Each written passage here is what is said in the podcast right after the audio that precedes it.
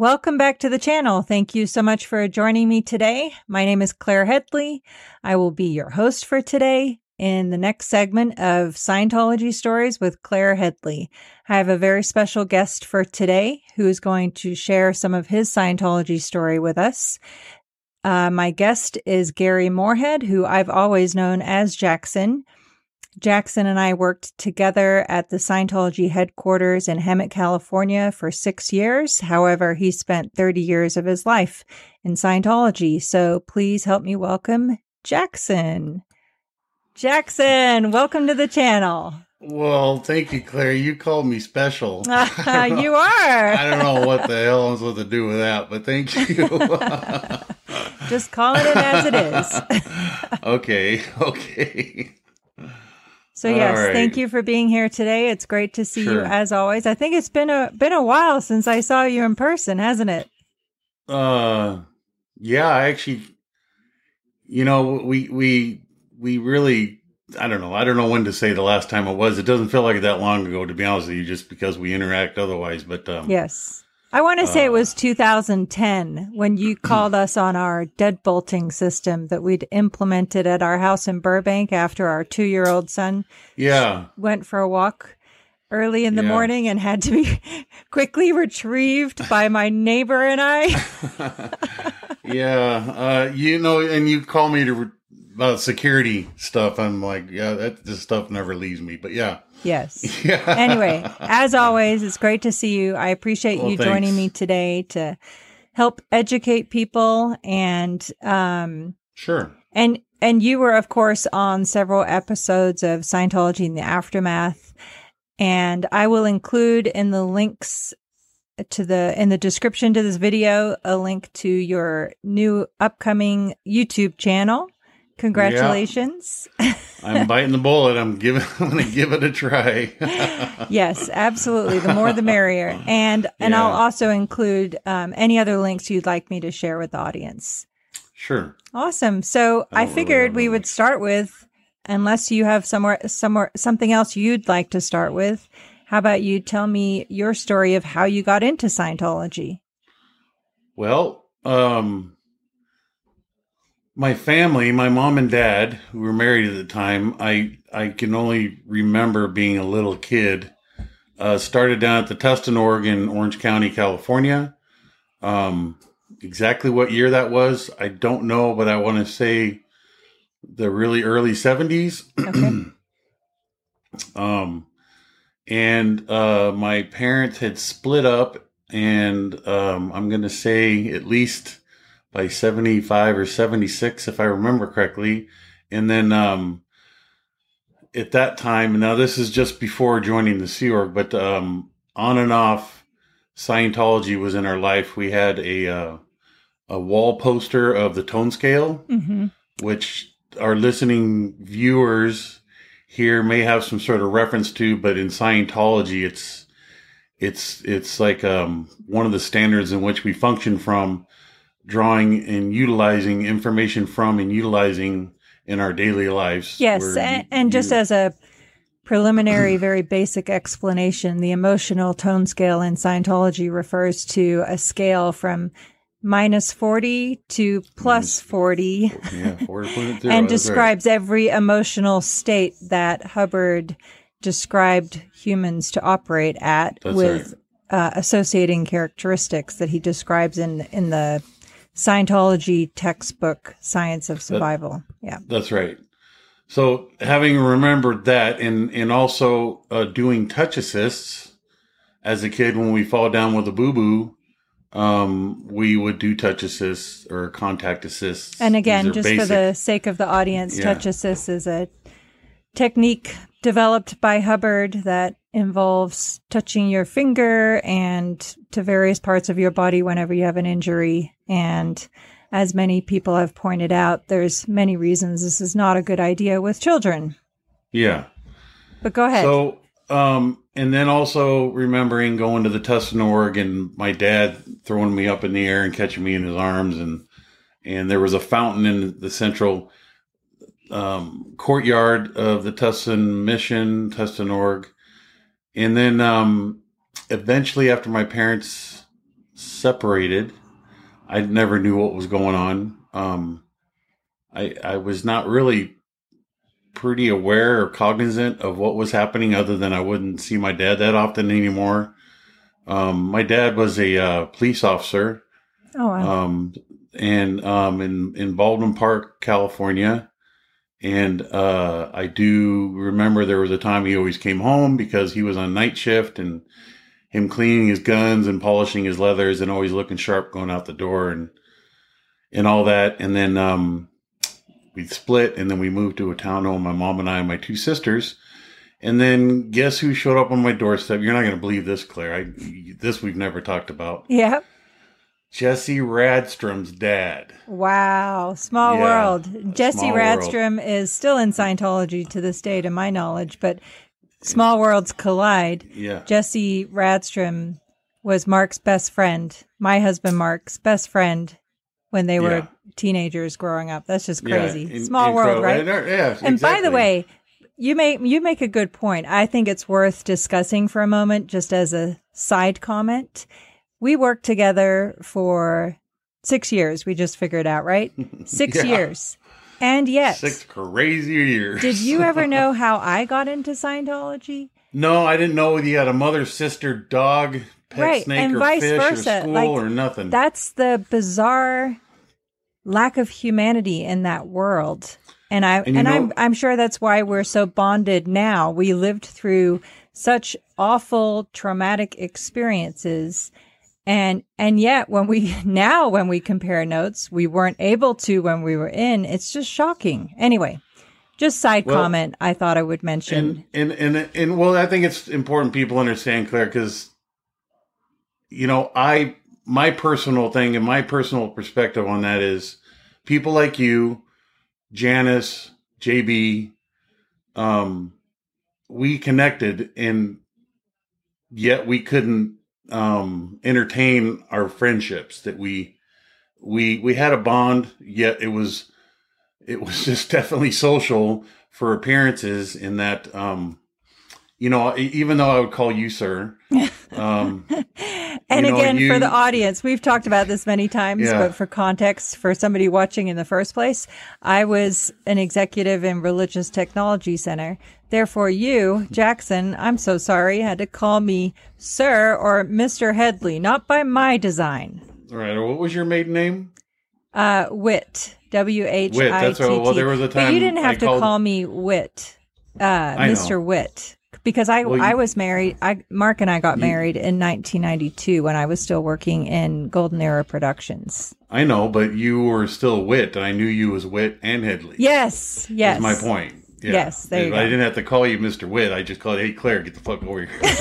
oh, Exactly.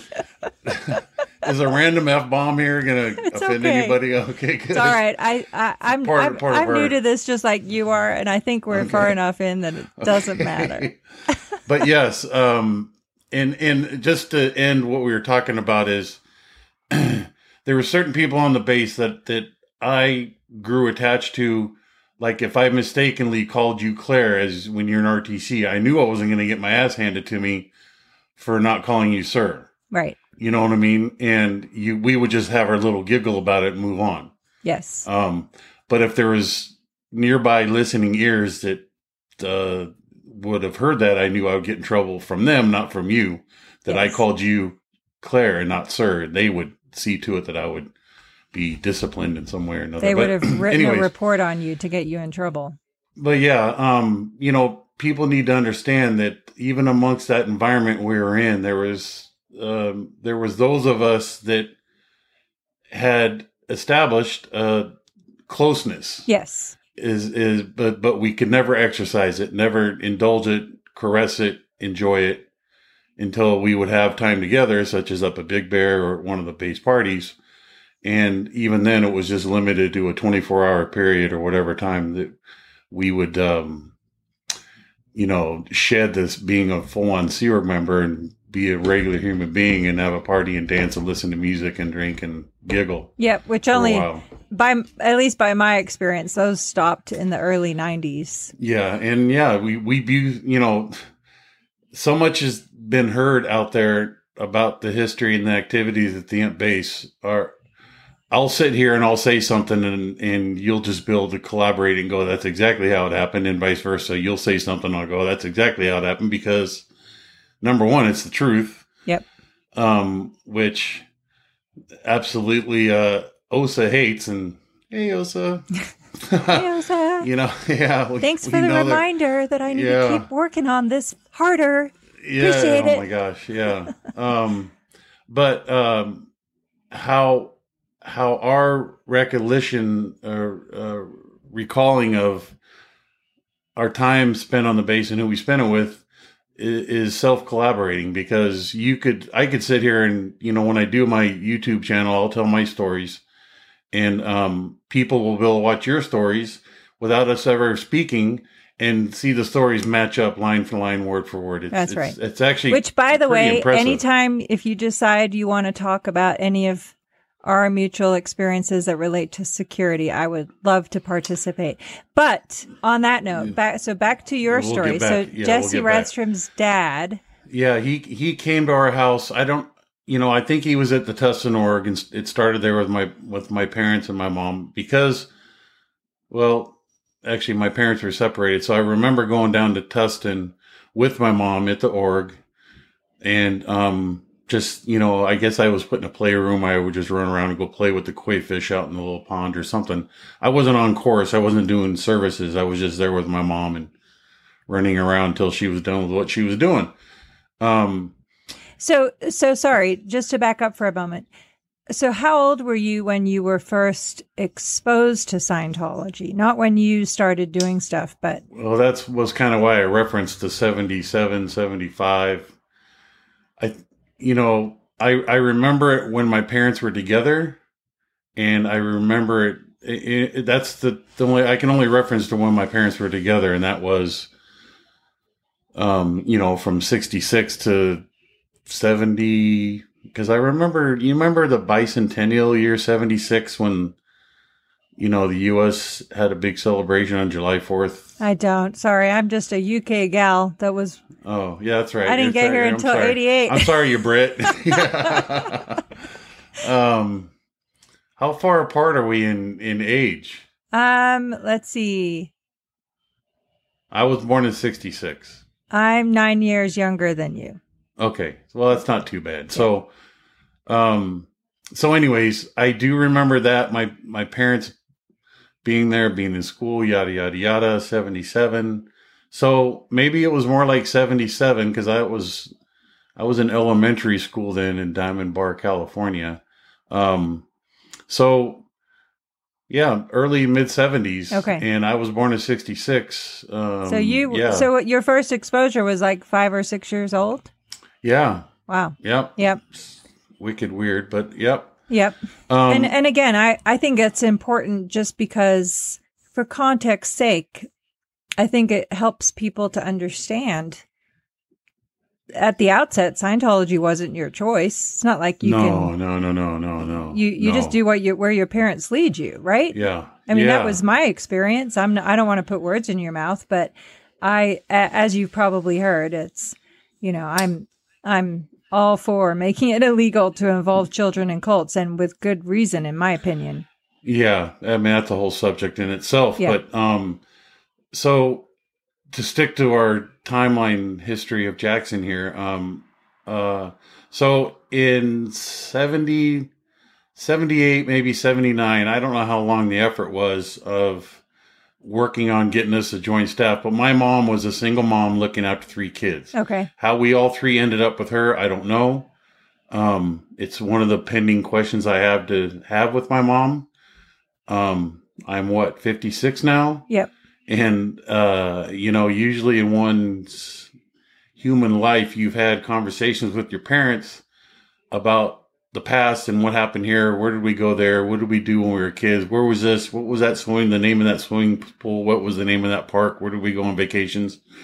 I've never been able to have those conversations with my mom Yeah. to figure things out. You know, and it's strange. It's just it's it's an oddity. And that's about, obviously because of Scientology yeah, yeah, yeah, yeah, Yeah. So and the, pra- Um, the, the practice of disconnection.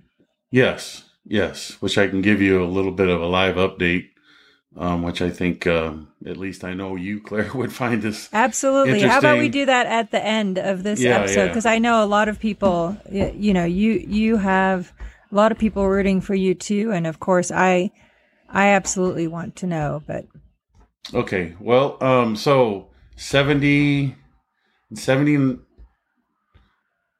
see, I know there was this, this time period where we had to prepare to go into the Sea Org. So my mom couldn't just up and leave whatever she was doing. yeah, and Um, and for context, most likely, even if you don't remember, that was probably things such as paying off debt and Yeah, whatever. yeah, closing However out they end their closing job. out any loose ends kind of thing. Yeah. Yeah. And what those were for me, it was I was playing soccer and playing baseball and going to school. That's what I was doing. And how old were you when you remember her preparing to for the Sea organization? So um 66 to 79, so 6 to 9 that's 3. Um that's uh 12. 12, 13. Yeah. Okay.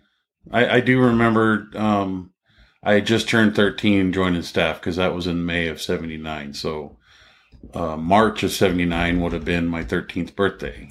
Okay. And so when she was preparing for the Sea organization, what was her conversation with you? Like, was it, Okay, dig this.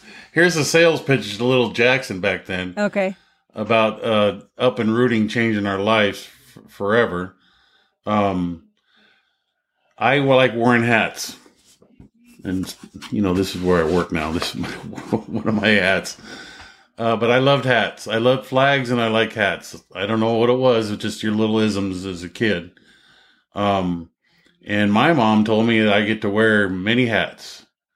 Oh, boy. Um, and I could wear any hat that I choose. And, you know, when hats hit your ears as a little kid, I just kept thinking of hats, like physical uh, hats, like hats like this. not Um, not hats as is used in Scientology Not as, not, as a, not as a re- job of responsibility, no. yep. Um, I remember her telling me about a conductor's hat or a uh, seaman's hat or a baseball hat.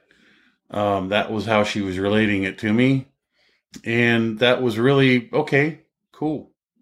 I mean, literally, and strangely enough, I remember that distinctively going, okay, it doesn't sound that bad. Um, I didn't even know what I was saying that, what that was, that that doesn't sound bad. Um, Yeah. And did this include having you yourself sign a billion year contract? No discussion of that at the time. I was just we were as a family going full time with Scientology. I didn't even realize what the Sea organization was, but okay. I do remember Jesse's dad, which I forget his name. Um, I'll ask Mark. He knows. I, I know Yeah. he's he's me- mentioned in um, Mark's book, Blown for Good, Behind the Iron Curtain of Okay. Scientology. He talks was about certainly Jesse's as- dad. Okay. Oh wow. Yeah. Okay. Now you know, and I'm not going to say this out of disrespect, but I have all of our mutual friends' books from Leah's to to Mark's to Mike's to Marty's to Ron's to whoever wrote a book. I have those for nostalgia purposes. Purposes. Haven't read one word. Uh, I understand. Uh, you know, Um, I've I've read a lot of them, but sometimes it's really, really hard and dark and traumatic to read through those. And sometimes, for me, honestly, emotionally, it's a little Yeah. too much. yeah, well, I I consider it. I've already I already know all about what the contents are. Right. I don't need to read it. Yeah. I just endure endear the fact that these are good dear friends of mine. Yeah. They wrote a book and I got a copy of it. And in fact, I got a signed copy from each one of you folks. Yeah, that's And, awesome. Nice. You know, that just makes me proud, proud about it. You know, in fact, with Mike's book, I bought two books, one signed and then one unsigned. oh wow, that's awesome. just just to help him financially, you know, Yeah. just just to help the cause. But um yeah, they're anyway, all they're so- all amazing stories. I, I have Yeah. read most of them. I will say. Yeah. But yeah, but I So, um, understand. I understand where you're coming from. Okay, so so cheers, by the way. yeah, my In-N-Out in the house. Yeah, baby. Yeah.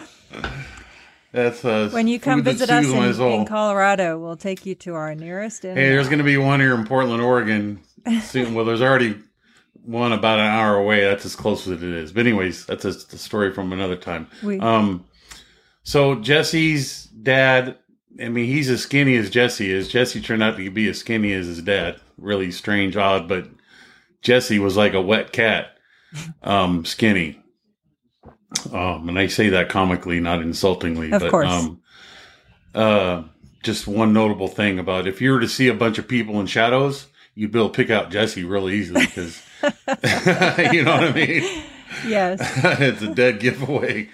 Um, so I do remember, um, you know, the process of beginning to go to LA. We were going to go to Los Angeles. That was a daunting idea for me. I lived in a suburb outside of LA in a town called Diamond Bar. Um, it was one of the original old farming areas of LA County, Los Angeles County. I loved it. I loved living there. It was really country. My bus stop used to be right next to an old windmill, an active working windmill, Oh, where I would stand on the shaft and it would go up and down, pumping water wow, nice. while I was waiting for the bus. It was really cool. Um, and in fact, I went by there some years later, and a whole strip mall area had been built up around that windmill, and it was still there. Huh. But to think that whole empty field that I used to travel through to get to that windmill, wait for the school bus, uh, was gone and filled in with this whole new culture. It's like, wow, yeah. I couldn't. If I stood at that windmill, I couldn't even see the trees and the the, the hill line back towards where we lived. It was just that much grown up. Yeah. But okay, so um, there we were. I remember packing up the garage, um, not even really realizing just what was laying ahead. Just we were going to Los Angeles, and next thing I know, uh, we moved into the Hollywood Inn on Hollywood Boulevard. Well, actually, no. We first moved into the Fountain Building over on Fountain, right across the street from the AO in the main building, right next to the parking structure. The very first day, um, and you never forget this, was the smell of frickin' baby diapers, Oh, shitty boy. diapers. The place had fluorescent lighting. It was very kind of bland. Babies crying. You know, it was seemed like there was a lot of randomity going on. Not in my immediate place, but you could tell you walked into a busy place, right. and that is Oh, where and- originally. yeah. And sorry. So your sisters were with you too. No, my sisters stayed behind because they were allowed, for some reason, they were allowed to finish their soccer, uh, their involvement in soccer, the local soccer leagues. Okay. Um, and they were staying with other friends. Hmm. I, I don't, I don't know what happened. I don't know why I had to go with my mom and they got to stay back. I, I remember being upset that I had to give up playing baseball and soccer Yeah. and I had to go with my mom. And and how how old were your sisters in relation to you? One's one year older and one's one year younger. Huh. So I'm the so it doesn't make I'm much the- of any sense that only you No. had to go. Huh. Okay. I just think they were they cried harder than I did. I guess I don't know. You know, I was. I've never been. Uh, you know, I'm still the same person now that I saw myself as back then. It's it's an interesting perspective to have on yourself at this stage in your life. But you know, even when I was at the base and I look back at all my times and involvement in Scientology, I I um I'm the same dude that I've always been. Yep. Um and and I'll use an example as I remember distinctively sitting on the corner waiting for my base uh, my baseball coach to pick me up for baseball practice, and I had this and and I you know I had to have been I think I re- remember being seven years old, eight years old, um, and having this distinctive realization what I want to do in life, and that was to be a firefighter. I, that was a little kid waiting to get picked up for baseball practice. And why am I not surprised?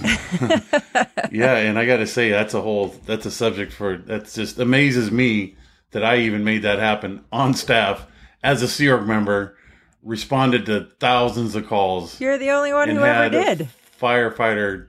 Oh, the only career, SEER member who ever did. I the only Sea Org member. Proud to say that. Yes. Um. Anyways, that's a topic of a whole nother Yes. We'll we'll get to that part. books no and books of yeah so um and uh and that wasn't because i saw firefighters as cool or neat it's just something i decided i wanted to do literally it was i just remember that distinctively um and then uh later on when we were moving to la it's like well you know i'm still going to be a firefighter regardless but here we are moving to la and we moved to the fountain building I remember how cruddy and yucky it felt at the time. Um, this is in 79, May of 79. Um, I want to say May 1st, as May um, as my story goes on, as you listeners and crowd here may end up listening to the crap that I have to say No. on my YouTube channel, um, May has always been a turning point in my life in the Sea Org. So um, it actually happened to be the month that I ended up leaving in '96 was in May wow. or Nice. 97 yeah so um so in may of 79 we moved to los angeles at the fountain building we were there for a short time i want to say no more than a month at the time we got there the the cedars building the blue building that everybody knows it to be now with the big scientology sign on it didn't have the sign on it Yep. it wasn't painted blue it was just concrete um finished concrete and there was a chain link fence around it which i later come to find out was there because of the raid that the FBI had conducted on the GO offices in the Peck building at that time, or that that building. Yes. We call it and, the PAC and just for reference, for anyone who doesn't know what you're referring to, that was um, the biggest raid by the FBI. Um, and they took a lot of files. That's what ended up resulting in exposure of a lot of fair game and many other things. But Yeah, it's I'll, it's I'll include discovery. a link in the description to more information about that. Yeah, for for short, it was basically the, the the raid that the FBI did was a discovery to see what it was the church was up to, and and having done with the FBI themselves to reclaim ownership of the files that the church took themselves. Yes, following Operation Snow White, the biggest Snow White. infiltration ever of Yeah. U.S. government. So there I was, a little thirteen year old. Um, the the first, so we kind of arrived in the late afternoon, I remember, and then the next morning I was at the cadet org, which the cadet org is a cadet, which is a little. I've never looked up the definition, but a cadet is just a small little twerp in uh, organized community. Uh, in this this case, it's militaristically ref- uh, utilized as I guess I, they don't. I mean, where does a cadet come from in today's naval standards? I don't know, but anyways, a cadet is some a, a new recruit, a young new recruit, and And essentially, kids- as I as I viewed it from being having been in the UK cadet org, it's the dumping ground for children of Sea mm-hmm. Organization members, which children are then trained to become Sea Org members, and that's the primary purpose. The those are the two purposes really of the cadet organization. Right. That's Yeah. right. So, um, so I was in the cadet org. My mom was actually, I guess she, Jesse's dad, Jesse Radstrom's dad, I believe, was part of what was called at the time the CEO or the child, the Children's Estates Organization. It was, excuse me, in Los Angeles, where the Manor Hotel is, where the Celebrity Center is located. There's a building, uh, um, an auxiliary building that is just out out front of CC. Was you know the Celebrity Center building we you and I refer to as CC Yes. or CC International is the main headquarters of all the worldwide uh, celebrity centers. Um, there's a building there called the Pavilion, which is where they put on all their um, celebrity events. Yep. That's where Mark and I They have got married. stage. Ironically. Yeah, yeah. Well, what was there before the Pavilion was was the CEO was this Child Estates organization, um, which is where all the the Sea Org members' kids were uh, living, sleeping, and playing, and being cared for, cared for Right. um 24 7 until at that time when now when i got there i wasn't a, i wasn't a baby but there was plenty of babies my mom was a receptionist she had become really well known as the ceo receptionist she's the one that answered the phone all the parents would call Oh, in so she ask worked in the cadet organization. yeah Okay. for years. Okay. Um, up up until the CEO the CEO was disbanded and they tore the building down and put the pavilion, um, and then moved all the kids to what became the PAC Ranch and Mace Kingsley and all that. They they basically got rid of the full time daycare down in Los Angeles, kids daycare and, night care. and by my recollection, when the cadet org was abolished, was late 80s, early 90s. Does that make sense? Or was well, in terms of the actual cadet org, I don't know because Yeah. I was I was not there when it was officially abolished. Yeah, Um, I know. I know they stopped allowing new babies in '86, at least in the UK. It might have been different in the US, but either way, the, I, again, back. To, let's get back to your story because there's we so could go off on there. tangents for a while. Oh my god. yeah. We we could go off on tangents just about the different types of shoes we wore and Uh, yeah, right. yeah, literally. Um, but um, so there I was. My mom was the CEO, and I was in the cadet org. Cadet org was located in a building across from what is now the the Bridge Publications building, um, just offset from the AO and up the street from the Fountain Building at a building called the ATA Yes. or the Apollo Training Academy. yes, I remember Um, seeing that when I first arrived in LA. I'll never forget it because number one, I, it was quite dirty, um, and it was very echoey. It was a concrete uh, block, uh, concrete filled cinder block building, uh, painted blue or sky blue or some effort at some blueness, but it was all blue inside and out. Um, back then, it was you know, to say it was a shitty place or crappy place, it, it, it was what it was. It was a place to keep the kids. It was fenced in. The back, whole backyard was all dirt. There was no grass and the front yard was old ratty asphalt. And then the inside was just, uh, from big rooms to small rooms. But, um, nonetheless, it was where the cadets were located and we had our supervisors, which I'll, I specifically remember there was never more than two adults there Yep. but there must have been at any given time um, but there must have been 20 to 30 kids um, i remember doing the basic study manual um, which, is, a basic scientology to introductory Hubbard's study technology. yeah it was it was the simplest form of learning how to learn Yes. in in the Scientology world, uh, and then you progress to doing the student hat, which is the full blown adult version of how to learn Yes. and how to study Scientology. Basically, is what it how they want you to study Scientology. I mean, that's what I say now, but Yes. back then, not realizing it was sci- it was their their way of giving you the tools to properly study Yeah. because you had to have a, a demonstration kit, know how to use a dictionary, know the different phenomenons that you would run across while reading, studying, or uh, reading something or studying it, such as if you got tired or started yawning, or you would call what's called anaten, where you would just start gazing off. You'd be reading in your eyes, it'd start staring out the window. They call that being anaten. Um, or you were confused about something, you didn't know how to undo that confusion about what it is you're reading. Um, just all the facets that any human being would run across when they're studying something. So, So you were trained Um, on all of that at age 13. Yes, and um, and then also, and again, I've I've always been me. I've been more of a um, not of a wild card or loose cannon or rabble rouser type of kid. I was always I wasn't a yes man, a yes sir, yes man, but I was very respectful of my parents, Mm. um, and and adults in general. So I never talked back. I would always take in what I was being told and learn to understand it and just go with the flow. You know, I didn't resist anything. I Right. would just, I'm here. I, I, I told you I would be here and what is it you would like me to do and I'll do it. Yeah.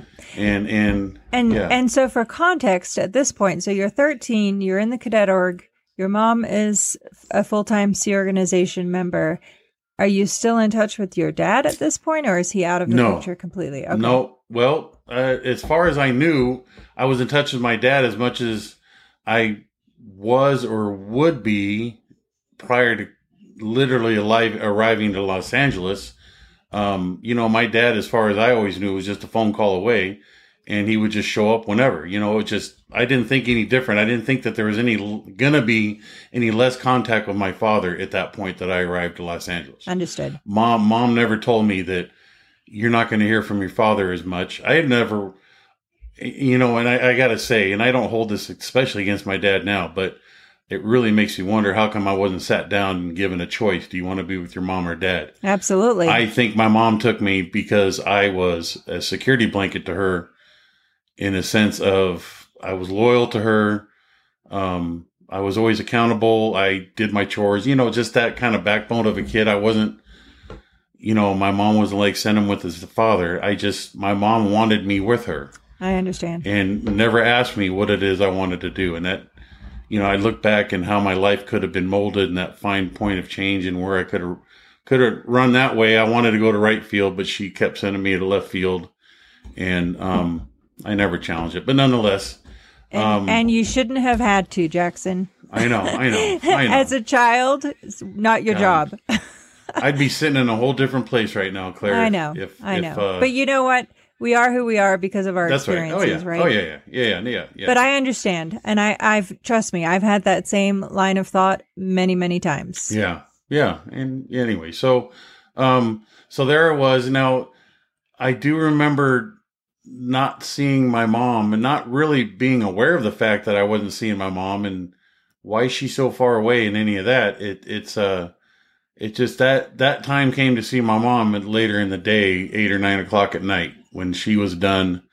Um, you know, and this is cropping up so many pictures of remembering the environment and this and that. But Yeah. you know, a, a thing that uh, one of our fellow dear friends referred to as Spanky, uh, her daughter. Her daughter was at the place my mom was working yes. um, when Spanky found her daughter with her encrusted eyes and poor care and, and all that. And I'll that- I'll link to Spanky's story in the comments Okay. as Well, well. that- that would in be the helpful. video description. Yep. I'm not intending to create all this work for you. Oh no, it's okay. Start you know linking what? this We're linking educating but- people. This yeah, yeah, is yeah, this yeah. is important.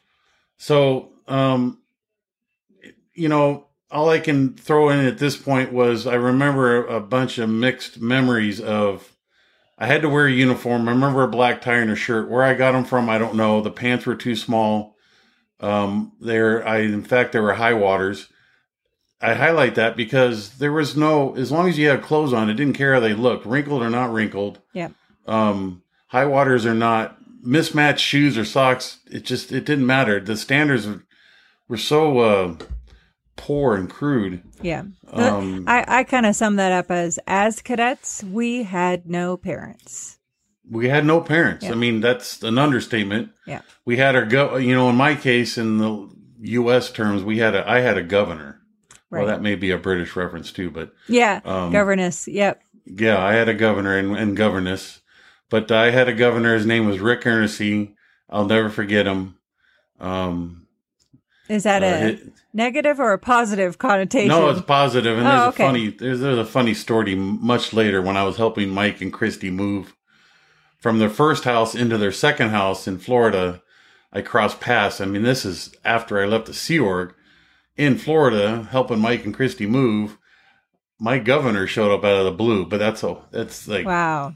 like me going to South Africa and running across my governor. Right. How, how could what are I the mean, chances? yeah, what are the chances? Yeah. Anyways, other than it being in Florida, but I thought he was in LA. Anyway, so Is he still in Scientology? uh, at the t- time that I helped Mike Christie movie was because Oh well, then really- then there's no coincidence at all. oh yeah yeah Alrighty, so back to your cadet org experience. You Yes. finished the basic study manual. yeah. I, well, whether I finished it or not, I don't know, or nor do I remember. Um, I only say that that because I probably did finish it because you can't progress on to other things if you don't. So. Um, I just remember the struggles of doing it, learning the demo kit, and not really understanding demo kit. It, I some had had a hard time understanding it and what it meant with having paper clips and these little odd odds and ends that you'd find in people's pockets or in between car seats and stuff like that. Um, And and sorry for context for anyone listening that doesn't know what you're referring to. oh yeah, A demo kit is a, a tool used in studying Scientology where it can be it's just miscellaneous random objects that you use to move around to illustrate Scientology concepts, right? Yeah, it's like if you're learning how to shovel, um, you would take your demo kit and make a button, a human, and grab a piece of dice as the shovel, and you would grab the your button, have it hold the dice, and use it. Oh, okay, so it says it's a shovel. Yes. And you would kind of just play out that concept in the real world in front of your eyes to help you better understand what it is you're learning. yes. So, I- I can understand why you weren't a fan of that at 13. Yeah, yeah, I didn't. It was hard to grasp. So, um, anyways, I I do remember distinctively accountability, um, being held accountable for stuff, not necessarily the consequences, but um, for some reason I got landed with the CO Cadet Org. That the the commanding officer was the title assigned to me. Basically, Oh, wow. So it- you were the head honcho of all the kids. short, yeah, short within short time of me being there. Wow. I found myself being assigned the responsibility of the commanding officer. Now that was again the militaristic um, language and environment we are in. So And not your, and your not job title. not reminiscent of Lord of the Flies at No. all, right? No, I never saw the Lord of the Flies, so I, I draw a blank on that reference. But um, it's a book. It's it's pretty dark. yeah, if you read sure. it, unfortunately, the cadet org, in my experience, was pretty pretty on spitting point. copy, copy image of it. Okay, Yeah. Well, I wouldn't have tar- a hard time relating to that then. So, Yeah, um, but the- but my point really being that as the head of all the cadets, you were Yeah. responsible for all of those children That's at right. thirteen. That's Yeah. right. Whether they were slightly older than me or not, um, I was the one designated as tasks would be assigned to me, and I'd had to see to it that they were completed, and people would report back to me. I mean, I just these are the little things that I remember. Yes, I didn't have trouble accepting that. Um, I definitely never had a shred of bone in me of like, look at me, I'm the one large and in charge now. It's just Yep. this as much as it would have been a chore assigned to me. You're in charge of sleeping the floor. I would have had the same response as you're you're now responsible for 20 kids and their actions and their responsibilities.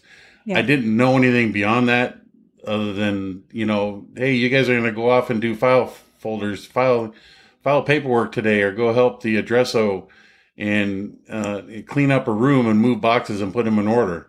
And I, I knew we couldn't leave until those boxes were in order. which we're we're referring to tasks to help the Scientology organization that you were assigned to do as children, correct? That's right. And believe it or not, um, it was the way the cadet org made money because we would be sent off to these various other organizations around the LA area and help them with tasks that they would ask for our help on, and they would pay us for it. And uh, that's how we would get our snacks and goodies, and I guess whatever else. I really don't know what it was used on other than we made money from it. So, Hashtag Um, child labor law violations. and I never saw a lick of those money, but um, Yeah. You know, another course. funny thing is I can show you my W two from. I got this somehow showed my the history of my income, my yearly income. Yes, your social security statement. Yeah, holy Yep. smokes, Claire! There's more. There's more years of zero income than there were years of very little income on on that whole. I'd have to show it to you. Some it's just. It's, yeah, no, I'm, it's- I I'd love to see that. appalling, And yeah. again, hashtag slave labor. yep, slave labor. um, We have the same. We have the same. But yeah, Yeah. it's shocking. Yeah, it really is. It's it's incredibly shocking in how I even had money to get certain things I remember having gotten. How did I get that when I never got paid that much? But anyways, so here I was in this environment as a kid.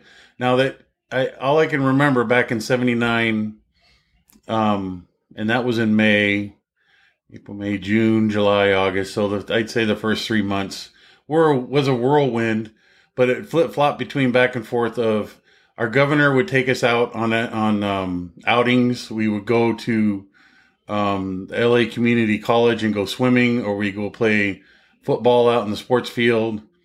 Um, one time we hiked up to the Hollywood sign, and I got to climb up on the Hollywood sign. I climbed. I we hiked all the way up there from the ATA. Now Wow. that's that. Yeah. Now right off the bat, you say, "Wow." That's the way we got around back then. Is Yeah, you old school that you you you had a skateboard, bike, or your feet Right. and uh, city buses, you know, public transportation was not necessarily as much of a thing then as it is nowadays in your average society. Um, but there was public buses. It just they didn't have as many drop offs and pickups as they do now. So Yes. it wasn't your first draw. What Yeah. we did have was somehow a van. I think it was Rick himself's personal vehicle that he would transport us around in. And, um, but we hiked from the ATA literally all the way up to the Hollywood sign. And, and uh, we started in the late morning.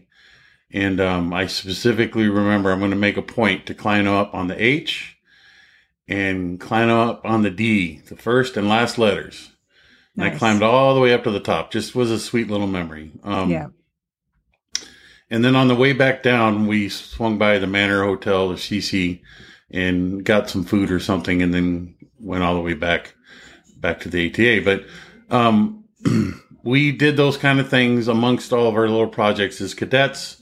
Um, And sorry, I don't think we covered either for the audience. ATA that stood for Apollo Training, training Academy. academy, and right. it was the so building, Apollo reference to the ship the ship. Where the. Sea Organization was founded. And again, as the title indicates, all of you children were being trained to become Sea Organization members. Yeah, and I even wasn't aware of that at that particular time. But yes, Yeah. that's the whole purpose of having that location and the kids in one location, one place to be accounted for, and had something to do. And a a assignation of duties. yeah, Like you were the command, the commanding officer, Yeah. the real world equivalent CEO of how you said 20 or 30 other children. yeah, Yeah.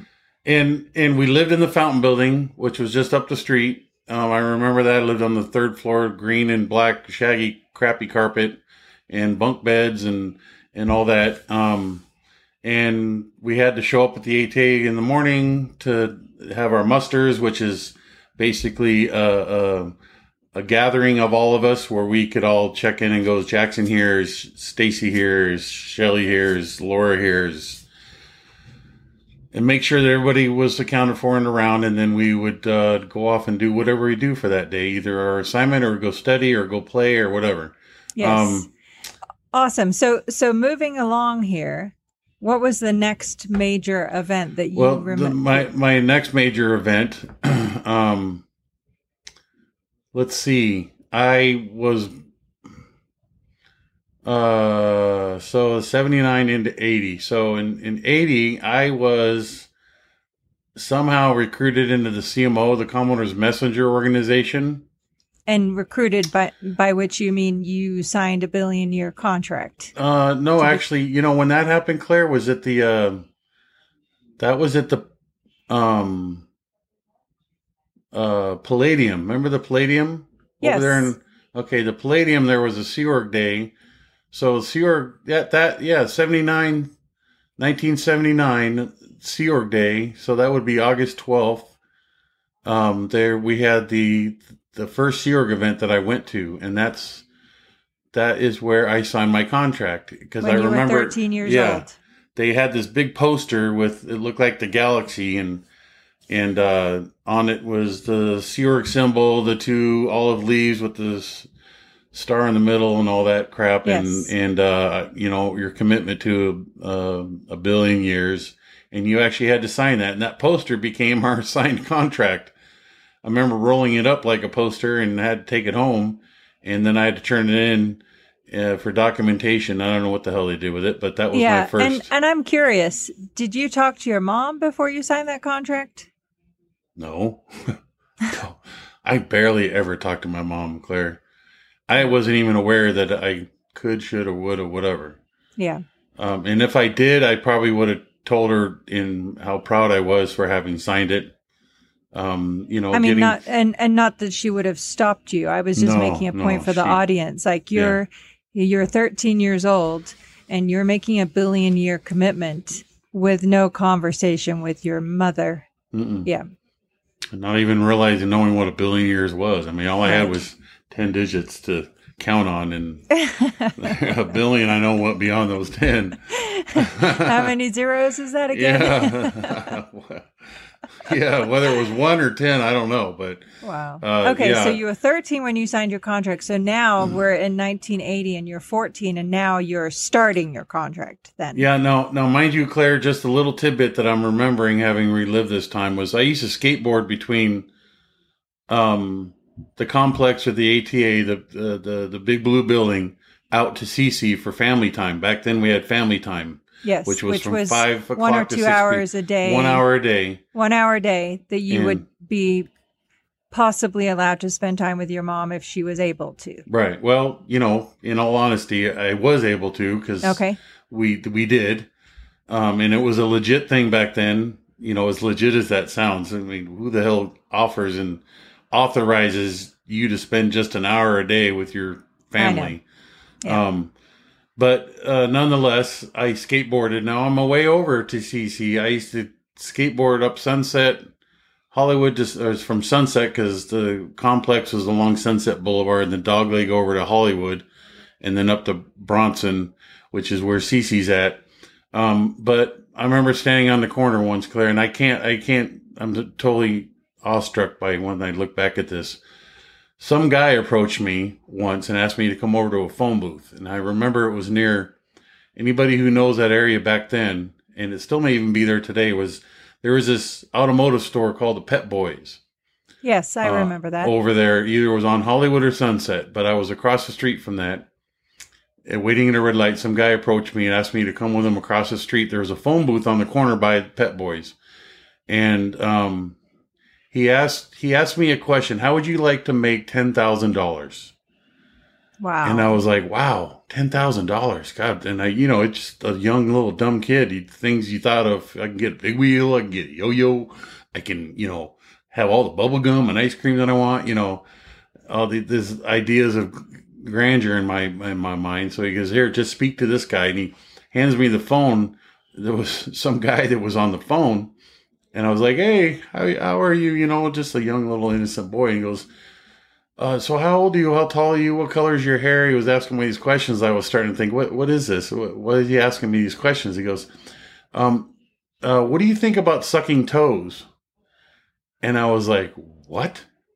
How would you would you mind sucking my toes?" And so I ran out of the phone booth screaming, No way, no way, no way, no way. Uh uh I could clearly see what the intents and efforts were here. And uh, I just went about my way of getting back over to see my mom. I didn't even tell her what happened. wow. It just was a life event that um, I suddenly just remembered. Holy smokes. yeah. Um, but yeah, you know, being a that could have been a terrible path to have gone down it just out of pure innocence and interest of yeah, maybe I'll get this money. You know, I'm just a step away from getting ten grand and a new Wow. skateboard and clothes and shoes. Um, gosh, speaking of shoes, there's another story, but um, I, I, okay, so, um, just because it helps define the life as a cadet, I remember as a kid back then having arrived in LA in, in the cadet org the Sea Org. But when I'd see my mom, um, I had these pair of shoes that had holes worn through the soles, like literally. There was nothing between my foot and my shoe. It was an open hole and I was collecting gravel and dirt all day long into my shoe, and it was just hurt and you know discomfort. So I asked my mom Wow. for if what.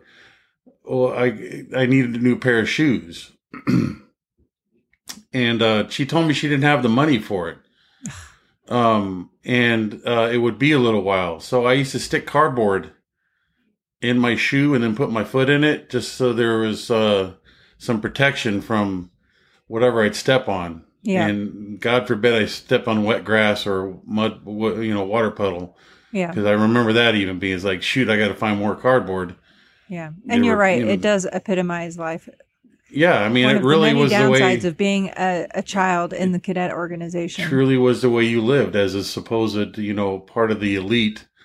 This is how they treated themselves, and I wasn't aware of the how planet, I was. but yeah. our children can't have shoes. I wasn't aware of how I was being treated. It's just the way that I found myself, and you overcome problems. You know, it's just. Yeah. But who does that, anyways? So, um, uh, so okay, so there I am as a cadet having these experiences. I get pulled into the Commodore's Messenger organization, which I, I progressively learn more and more about. Um, But, but, for the sa- for the sake of the audience, wouldn't you say it would be fair to describe that as Hubbard's personal that's right. and that's- organization responsible for um, getting his orders done? Yeah, and that's what I was explained is that you're being looked because of your you're such a good performer as, a, as the, the commanding officer of the cadet organization. You know, you were you were first draw for advancement within the Org community um, because I demonstrated myself as being responsible and get stuff done and yada yada yada. So, Yeah. um, they're they were always hunting hunting amongst themselves. Yep. And The- and the primary good qualification, you were young and impressionable. Impression, uh, yeah. I wasn't aware that I was impressionable, just that I Well, was no. young and yeah. we yeah. never are as children. No, not at all. Yeah, I'm still impressionable today. It just depends on what you're going to impress me with. Ask Mark, he'll tell you I am too, evidently. Yeah, but I don't know. I'd beg to differ. yeah. Um, so um, there I found myself into the Commodore's Messenger organization. Um, gosh, I you know it's just part of the trick, Claire. Is you keep constantly remembering these time periods. I mean, because I'm just now remembering before I got into CMO, I was part of area states doing physical labor, building, you know, mudding walls and hanging sheetrock, and um, wow. uh, being someone's communicator, this guy that looked like uh, uh, what's his name from that movie? God. Uh, anyways, I'll remember. Okay. Um, uh, it's a lot to unpack. it, it 30, is. Once I mean, you you were in Scientology stuff, 30 years. It's a Yeah. lot to unpack. I just hope the listeners here find this entertaining because I kind of feel like I dance around a bit. It's just so it really so is so hard to go A B C D E F. You just jump to D right away. You forgot about D and E and F. yeah. Um, so It's all right. We're doing great. Yeah, yeah. We're- So- we, we'll do as many segments as we need to to get there. And okay, We appreciate everyone listening and learning Yeah. with with us. So so um, there I was uh, at the um, CMO, and I I had to go through the uh, standard Sea organization indoctrination process called the Estates Project Force. Yes, Which in this where case you listen is- to the introductory lectures and you, get do trained the on the basics as Yes. a Sea Org member. and um, and so you're still at the the PAC base, the, Still in the Los big blue Angeles. buildings in Los Angeles. Okay, Yes. And this would have been late 79 into 80 because this is where I first met Terri Gamboa. okay, And she was the CO CMO PAC. She was the one in charge of the Commodore's she Messenger was the head of organization that. in She was LA. the most senior person at that base yes. at that Yes. time. Yes. Yep. Um, and it was located on the first floor of the main building. It wasn't moved eventually to where eventually it was, but it was in an old, crude. It was by the elevators. There was an entrance by the elevators on the first floor, which you and I know where that's at. Yes, But uh, reliving that is just uh, just a single door that went into this big abyss of a space. Surprisingly, how much space there was in there, but all the CMO was located in there. okay, And I, you know, I got to this is where I got to meet a lot of what became eventually a lot of the int staff, because from the CMO, being that's the more one of the more elevated organizations, even though it was in Los Angeles, that is where the senior Scientology world, the int base and executives would draw from, right. recruit from. yes, So, that was their primary recruitment yeah. pool. You couldn't get to the int base if you didn't go through CMO. right. PAC and uh it, on rare occasion you would get you you would bypass that and get pulled up you'd have to be really really good but it was very rare so anyways um that's where i got to meet terry and uh now i didn't i never saw my mom i'm, I'm looking back at this and i never saw my mom but terry became a parental figure to me she kind of took me under her wing um this is where i learned to smoke believe it or not started smoking cigarettes. I'm not surprised. Four, 13. So yeah, I was still 13 years old. That was common. CMO Uh, common. CMO messengers were often teenagers, and at, I, I mean, I knew many of them who smoked. It just and it, it is it's it's effed up, Claire, because I remember forcing myself Benson and Hedges 100s, laying on my room floor, smoking and feeling dizzy and nauseated. It's like, oh, you still got to, you know. I don't even know what I was doing to sell myself to do it, but I kind of worked myself through it and not feeling so dizzy anymore. It's like, oh, because I like the idea of smoke coming out of my mouth and watching it wisp around, you know? It was just kind of cool to me. I don't Just know. a different flavor of brainwashing. It was influence. It was certainly influence because a lot of people smoked. Um, but that's where I learned to smoke. And um, but okay, so here I am starting starting there, and um, uh, as as a new on the EPF, learning. You know, I was doing laundry. Um, that was all basically you did as the CMO EPF. Is you did you did all the regular staff's laundry. Yeah. You cleaned their rooms and did their laundry for and the for the other for the staff and full-time, yeah. executives in the CMO. in the CMO. That's Okay. right. And if there's if their if their spouses weren't in the CMO, then they got their laundry done too. And that was one of the benefits of being married to somebody in the CMO is you got your laundry done. Yeah. And that's where I learned how to do laundry, how to care for clothes, um, getting stains out. I remember all that. Um, and ironing and uh you know working towards getting votes i mean the whole idea is is you cleaned people's rooms and did their laundry and then they would vote on your service from 1 to 10 yeah. or 1 and, to 5 and or again, something for like that context, so you're 14. How many hours I a week are you working? still. Oh, 13 still. Okay. And how many hours a week are you working? what hours of the week was i not working would be Yeah. more like okay. And also, important question Were you going to school? mm, nope no So you never you never went to school after arriving in LA?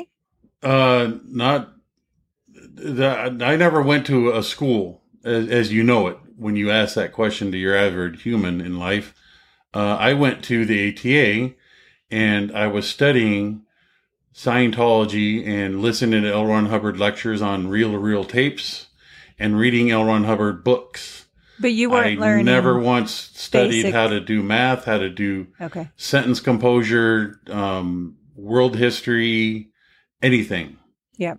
Um, And again, just it it just helps, I think, for the audience for Yeah. context that this is completely ordinary and normal in the life of a cadet in the cadet organization, but yet completely illegal. Yeah.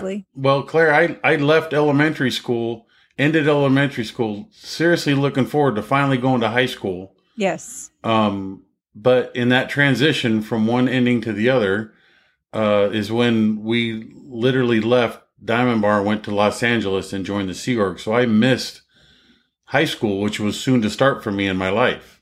wow, and um, I I was I remember being upset about that because I was looking forward to moving on with my friends in life into high school. You know, we were Yeah. we were looking forward to that. yeah. Um, we we have that in common. You and I both. I mean, my Yeah. family moved to the U.S. when I was thirteen and never put me back in school. Yeah, and and it was just a sad thing that I had to suck it up, Buttercup. Right. Not even realizing I needed to suck it up, Buttercup. It just well, that's not going to happen.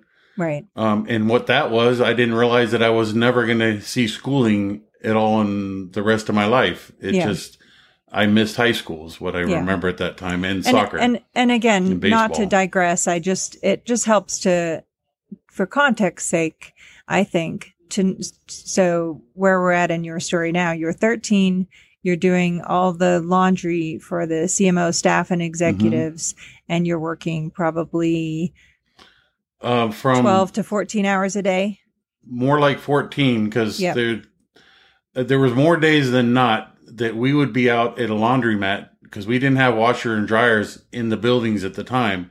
So we would take all the clothes and bag them, load them in a wagon in, in a station wagon, uh, which with the EPFIC, his name was Ray Stewart. Um, and he would take us to the laundromat, and I would stay with the clothes pretty much the entire day, putting quarters in the machine and washing them, pulling them out in the dryer and folding them all day long. Wow. And uh, I don't even remember studying then because there was so much laundry to get done and so little of us. We had to get all the laundry done, and it was daily. It, their laundry got done daily. It wasn't once a week. It was daily. And um, And how It many staff were in the CMO at that time?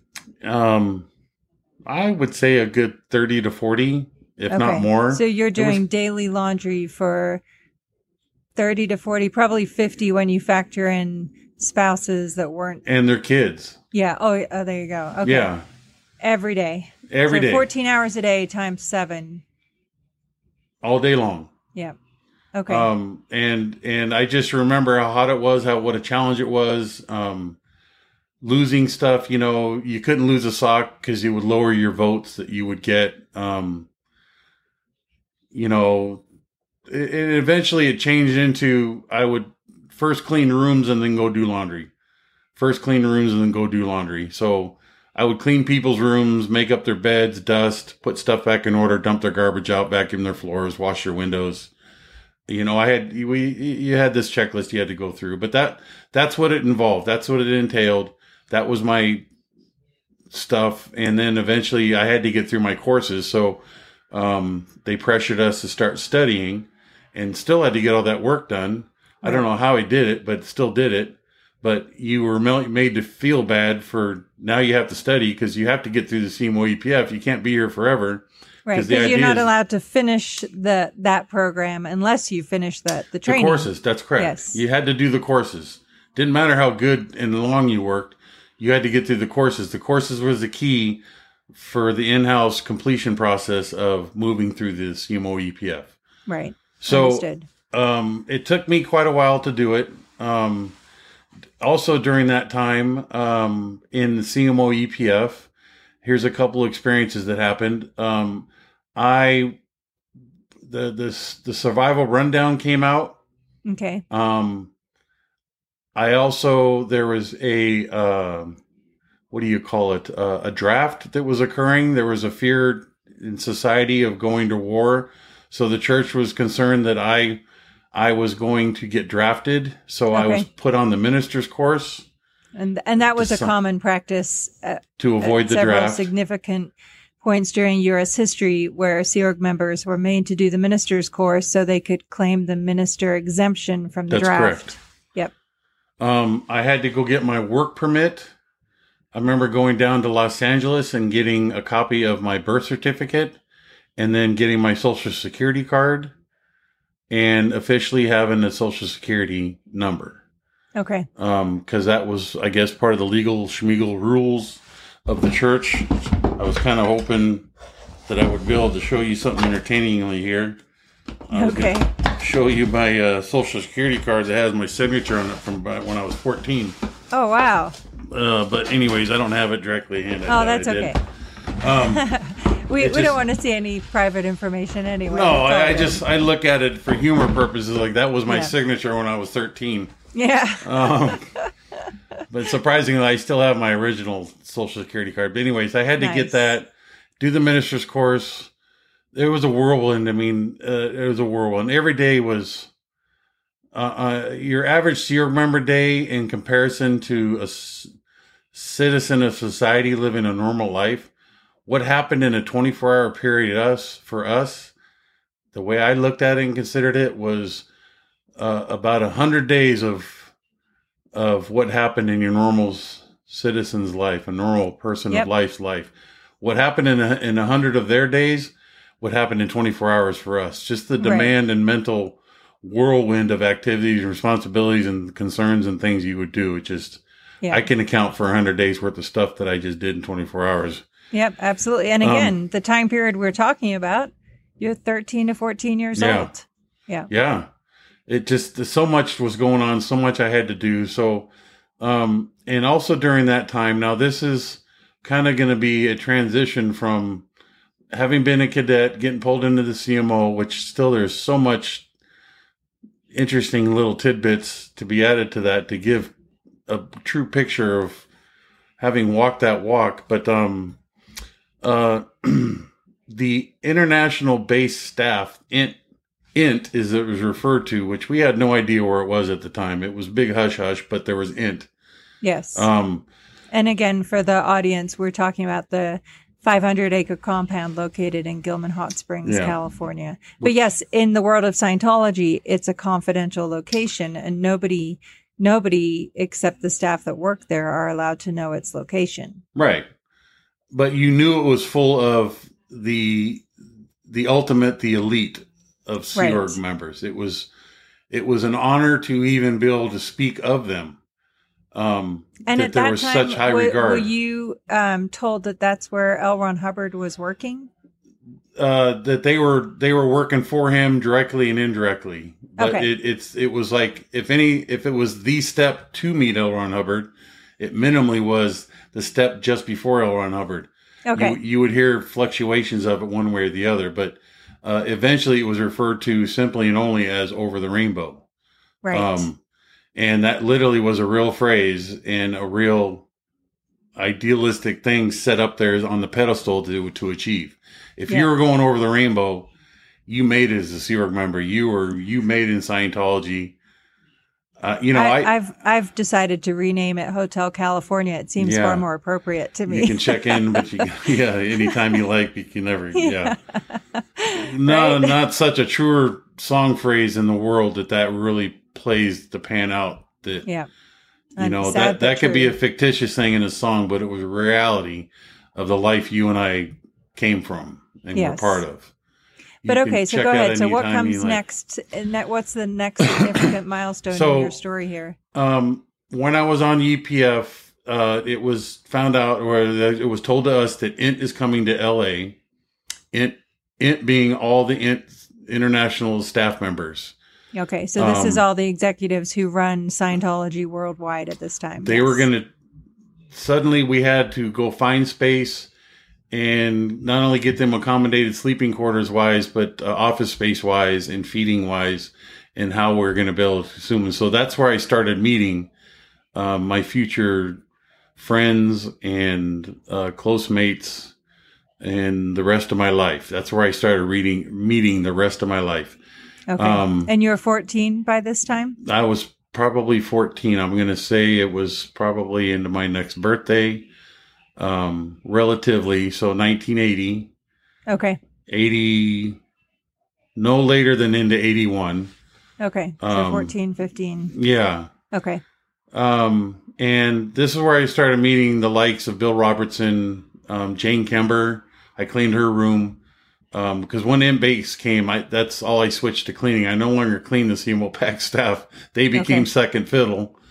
Um, and again, the people you're referencing uh, were top executives. top all the top executives the top the top executive structure of Scientology was coming to Los Angeles Okay, and I was going to be part of the crew that looked after them that cared for them cleaned the rooms did their laundry um so I began started basically developing friendships with all these folks because I was cleaning their rooms yes, and this is from the likes, and only you would know this, but like from Jason Bennett to um, uh, uh, Jeff Porter's wife, uh, to uh, Mark Ingber, Liz Ingber, Janice, Fernando, uh, Jason Bennett, you know, the likes of these folks. These people were, you know, Gail Vodiging, Gail Irwin, uh, Dee top of the ladder in Scientology. yep. yeah, uh, Mar- uh, and this is where I met Arthur Hubbard also, because Arthur Hubbard was part of that. He was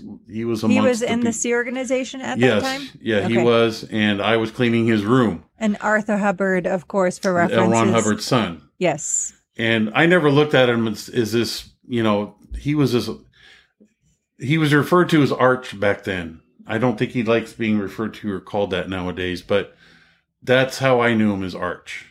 And um, I I, his. I honestly, I think I'd heard that he was in the Sea Org, but I wasn't sure about that. By the time Well- I got to LA in the mid 80s, he was public at Celebrity Center in Los Angeles, which is where I saw him. It's just interesting to cross reference and interesting to note that there's only one Hubbard child remaining in the Sea organization Right. as of today, which is Diana Hubbard. And hopefully she gets out.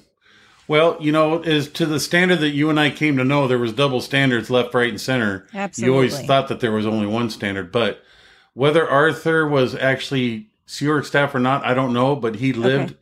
he lived in the building, um, and he was an artist, and he worked with Andre Clavell and Tom Tom Saker, um, who were the three artists for all the publications, all the Scientology books from the uh, the tech dictionary to the admin dictionary, all the little pictures in those those two books they which drew. the Scientology dictionary. the, the time yes. the technical dictionary, the administrative dictionary. yes. Um, technical being the technical dictionary, and then the admin dictionary for the administrative, the the, the business organization side of Scientology.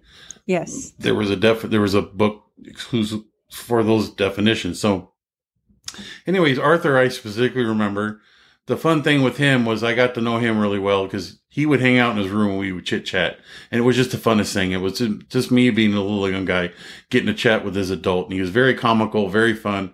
We we got to along so well, even though it was just five minutes. It seemed like an hour every day. Yeah. Um, and the cool thing was Arthur used to draw all the time, and he's a great artist. And he would draw me. These, I would leave my little vote sheet there for him to vote, and I would draw. You know, he started drawing stuff on there for me oh, little nice. comic, little comedy things. He would, you know, he he would say PTO is which is always an acronym that we use for please turn over on any written communication. You you would run out of space at the bottom. You'd write PTO right. with an arrow to flip over. Um, well, he would do the same thing, and PTO, and on the back would be this full hand drawn little comical piece, like the Roadrunner and, and uh, Wheelie Coyote or something. You know, he created his own thing, and I just loved him. I Nice. so look forward to getting these little drawings from Arthur. I really wish I'd kept them just for my own sake. yeah.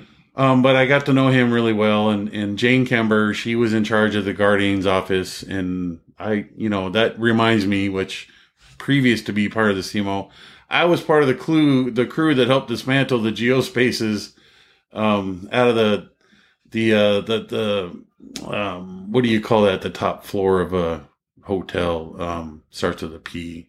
Penthouse. Pen, the, the penthouse of the of uh, Lebanon Hall, which is one of the buildings down there next to the complex. That was the main conference room office of the Guardian's office, and um, and just for a simplified version for our audience, the Guardian's office used to be the spy wing of Scientology. Then um, the whole FBI raid resulted in Yeah. 12, I think, members of the Guardian's office going to prison. And the Guardian's office was then dismantled, which is what you're referring to. mhm. And the new spy wing was built to replace that, which was the Office of Special Affairs, which is very covered in detail in Mike Rinder's book, A Billion Years. but at this time, Claire, the GO wasn't disbanded. Oh, I- not by, no. no, Okay. it hadn't been disbanded. Oh, I thought you were saying you dismantled the well, offices. the, their offices were being confined to the second floor of the main building. oh, okay. And, so um, I'm jumping ahead then. That's okay. Yeah, yeah. I mean, rightfully so. I, I misled you. Um, but they were still around, going strong because there was a another arm which later become income. But there was an office space off just off the main entrance, the horseshoe entrance off the in, off the Catalina into the main building. Um, the first double doors on your right was what's called the B one or Bureau one of the GO, and Yes, B1 was always referred to as what I eventually The came to know as the. Dirty Deeds Department. Yes. That's B one was hush hush. They had high level locks on the doors. Um, you never knew who came in out. If you ever saw someone walk in there, you were witnessing one of the confidential people walking in there, and that was that was part of the backbone of of the lifestyle I was soon to become, which was this hush hush world in Scientology right. um, being witness to or partaking in uh, the backbone confidential aspects of Scientology and, and the Sea organization. yes. I kind of became uh, part of my lifestyle eventually, but um, uh, so there I was, and I'm going to get back and to where again, I you're was. being indoctrinated into all of this Yeah. being normal at the In a age of 14 and 15 years Yeah. old. Yeah, it, it's it's like uh, you know, here's a simple analogy: is you're aware that you're being hired to work for the Dodgers, and next thing you know, you're seeing Sandy Koufax and and uh, Don Drysdale and Jackie Robinson, but and you're just cleaning their uniforms and their cleats every day, but Right. you're becoming friends of them, you know, and and it wasn't a wow factor. Well, in the Scientology world, that's a good comparison of what it was like Yes. at my age and what I was doing, I was now working for the Dodger organization, and they were known worldwide, and everybody knew them and had high level of respect for them and loved them, and so on and so forth. Well, that's what it was in the Sea Org. In, Right. In the Scientology world, you were now running with those that mattered, those that loved everybody, that was guaranteeing the future of Scientology, that worked for L. Ron Hubbard. I mean, it was just this wow factor every corner you turned. Well, I'm shaking hands and playing and taking care of and getting to know the players. Yeah. You know, and um, I was not really cognizantly aware of this until I eventually got to the base and saw what I'm now a part of. I'm now part of the players. But I think it's important for people to understand this is the environment that you and I last left. You know, this is this is what we were witnessing and so forth. So here I am now taking care of these int based staff who moved down from int and we had no idea why we were there. I you know, I wasn't part of that need to know crowd Right. but I was caring for them all and I got to know them all. So it was really cool. And there were a bunch of great people. So, um, that happened for a number of months with a lot, of, a lot of interesting experiences. And I was still 14 years old. Um, they eventually left and I eventually was kicked out of the CMO because I could not complete the EPF, the, the studying stuff for some reason. I spent too and- long. and just side note, um, you're expected to study At least adult material, Adult and material, you yeah. went to school through elementary school. So Yeah. any surprise there? I mean, no, come on. no, no, That's and just- and but, I, but, I, uh, but yet you were punished. I was, yeah, I, I was like, it, it was more like a disappointment of I didn't get success at that, and um, And so where where did you land when you were? I was put out? back in area states, um, Okay. which is the local area that looked after all the buildings and anything materialistic, fixed the plumbing to floors to painting walls, all the plumbing and all that. And I got to see, uh, uh, you know, I got to partake in all the developments of the PAC building was uh, from because there was an inspection that was done, and I don't know if you, do you remember Barbara Spector? No. Did you ever know her, Barbara Harris? She was WDC um, SO, I think, at one time, a little short blonde haired gal. Anyways, that may have been just before your time, but she was part of the original CMO PAC crew and CMO. Anyways, um, she she was in charge of the task of building uh, building the complex into eventually what it came now, but putting color on the building and um, uh, this is when the showers were put on every floor. Every floor, if if every floor had it, only had one shower, believe it or not. So there was a Yep. huge. How many square feet was each floor? There was probably fifteen thousand square feet, and uh, every room was probably two hundred square feet in itself. And there was probably eight people that lived in every room. If if it wasn't a uh, couples room, but there was more dorms than there were couples room, and all those people on every floor had to share one bathroom per, per floor. It was Yep. disgusting, That is um, disgusting. and it was just shocking, and it was such a violation of privacy. And and although there were some good violations of privacy, I got to say, as a young kid, you got to kind of witness things you shouldn't have otherwise witnessed. But um, showers were built on every floor. Um, they went from one shower to having ten showers per floor, or something like that, like a shower room. a- a And even then, one. how many staff do you think were on one floor? Like Oh. a lot. and you were still hot bunking it, you know. Yeah. Um, every shower, it was a very minor upgrade in the scheme of things, but Yeah. nonetheless, but to make the county happy in the inspection they did, we actually had uh, appropriate facilities to accommodate everyone's needs. So, anyways, I see. I got to uh, partake in all that, and um, and then it was doing another recruit process, and I was looked at because I was part of the estates crew building stuff. This is when the idea of building the clipper ship at the Int base, the Star of California, was coming together. Okay, and what year is this now? Uh, 1982. Okay, Uh, by which ba- time you're so you're 16. yeah, I was 16 at this point, Okay, and and um, so so the headquarters in Gilman Hot Springs, California, someone from there was starting to look at you as a candidate to go To- to the property to help build things. that's right. okay, To specifically go up and help build, help build a ship is what I was told.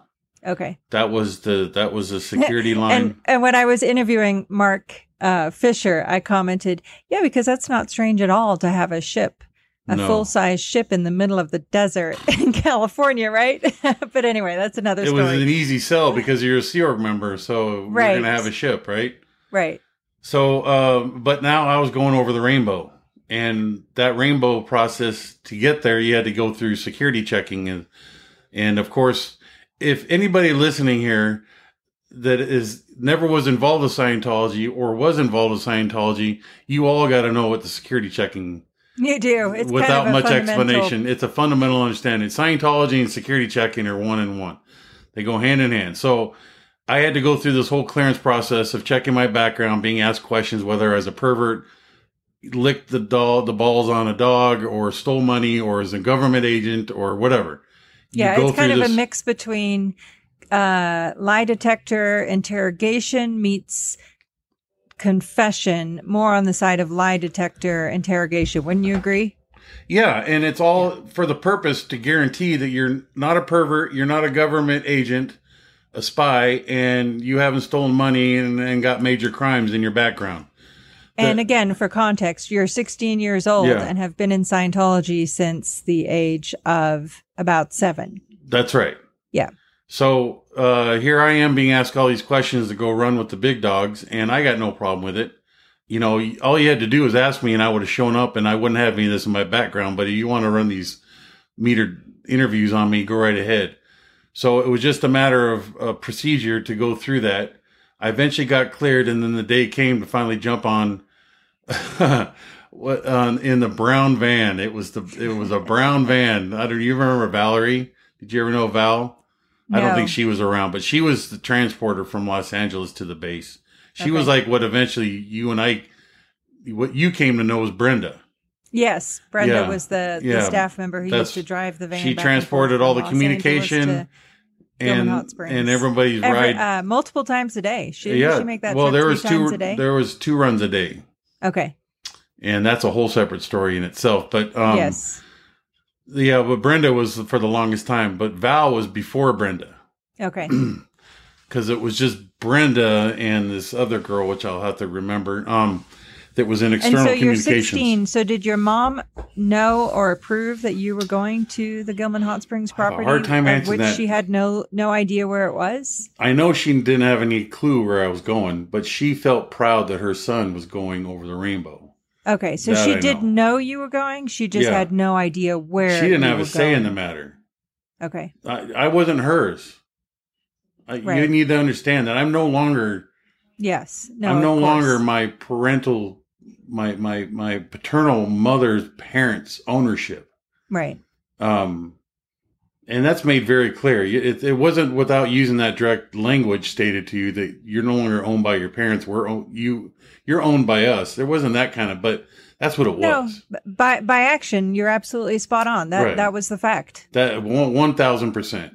Yeah. Um, you you answered to and you worked for Scientology and the Sea Org, and you knew Yeah. that every day, all day long.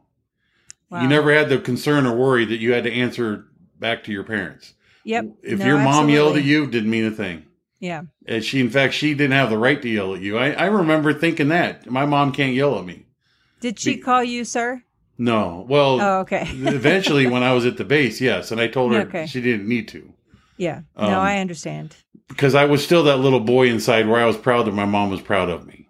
Yeah. Of course. Who who who Yeah. not at the end of the day? But I will tell you that uh, part of my first, in, you know, eventually became in security. I bec I got in security at the Int base really early on. I was part of the original development of the original security force in the Sea organization. So that was uh, born about because of the external efforts to find L. Ron Hubbard. Understood. Um, well, we we will wrap yeah. our our segment for today as your childhood growing up in Scientology, and for our next segment, if you're good with it, we'll we'll and you know, Claire, about I'm just going to comically say, didn't that story sound very adult like? But Yes. I hadn't.